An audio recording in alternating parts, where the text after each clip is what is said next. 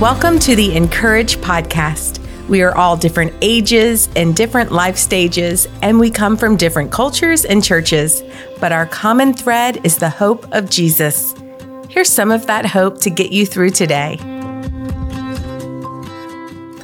Today's devotion is written by guest author Sandy Brister and is titled, For When You Keep Looking Back Where You No Longer Belong. I'm not sure why I keep doing this, driving by my childhood home. What am I expecting to see or feel? What am I looking for? I feel compulsive and conflicted as I drive by the house, but I tell no one that I've done it again. I drive slowly one way, then I turn my car around and slowly drive back from the opposite direction. I was three years old when my family, shrouded with violence and plagued by my father's alcoholism, moved into this house, right on through the back door. The house looks nothing like it did 63 years ago. The once open carport is now enclosed. The yard is cluttered with outside lawn items. Several trees that were in the backyard are now gone, huge oaks from long ago, under which I found sanctuary from the violence that engulfed my little scared life inside the house. I fight the urge to stop, to knock on the door, and ask if I can look inside. I wonder how many families have lived in the house over the past 63 years, and I pray that the hostility left when we moved out. I look at the windows of the rooms residing on the other side of the outside walls.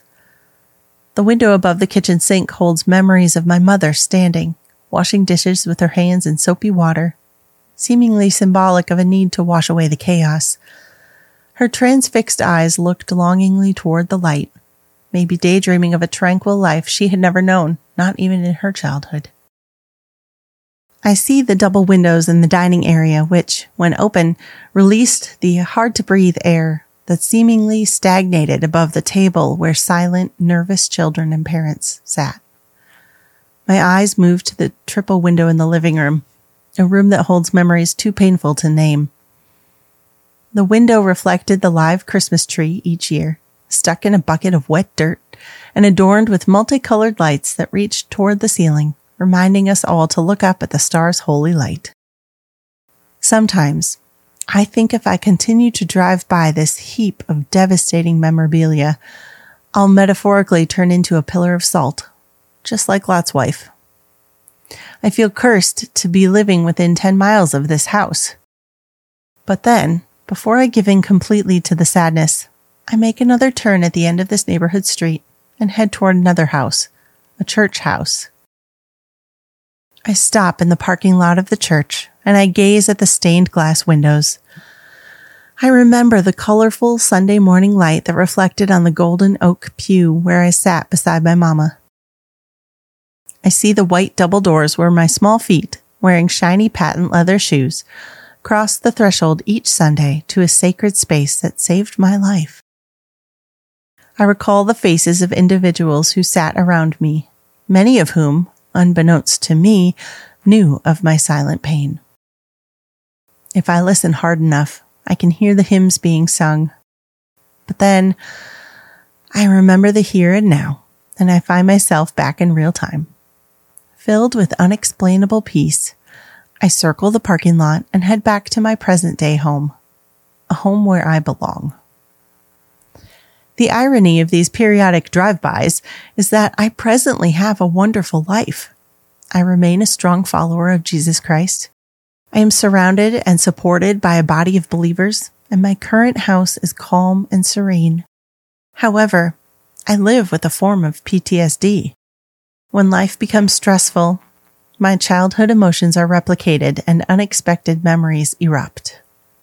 The stress of giving care to my 96 year old mother, who suffers from dementia, has triggered memories from my troubled childhood. Thankfully, I am slowly learning how to manage stressful triggers, and my instances of looking back are getting farther and farther apart. We can only speculate as to the reasons why Lot's wife defied the instructions to not look back. Some theological commentators agree she was looking back with a longing to return. In her willful disobedience, She gazed where she no longer belonged, and her life ended.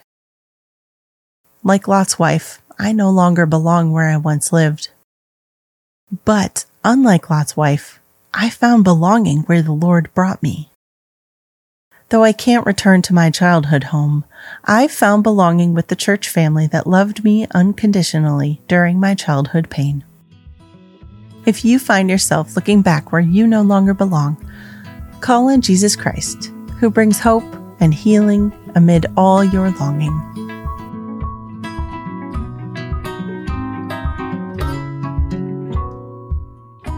To read more from our writers, visit incourage.me.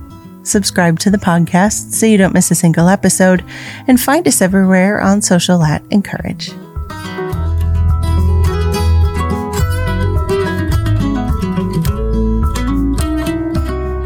What if you could actually see God clearer and know Him deeper in the middle of your struggles?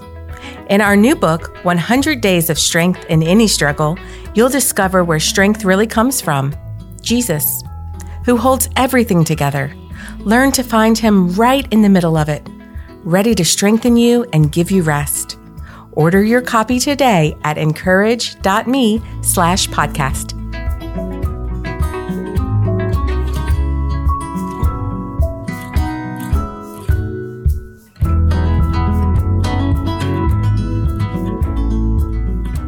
The Encourage podcast is brought to you by Dayspring.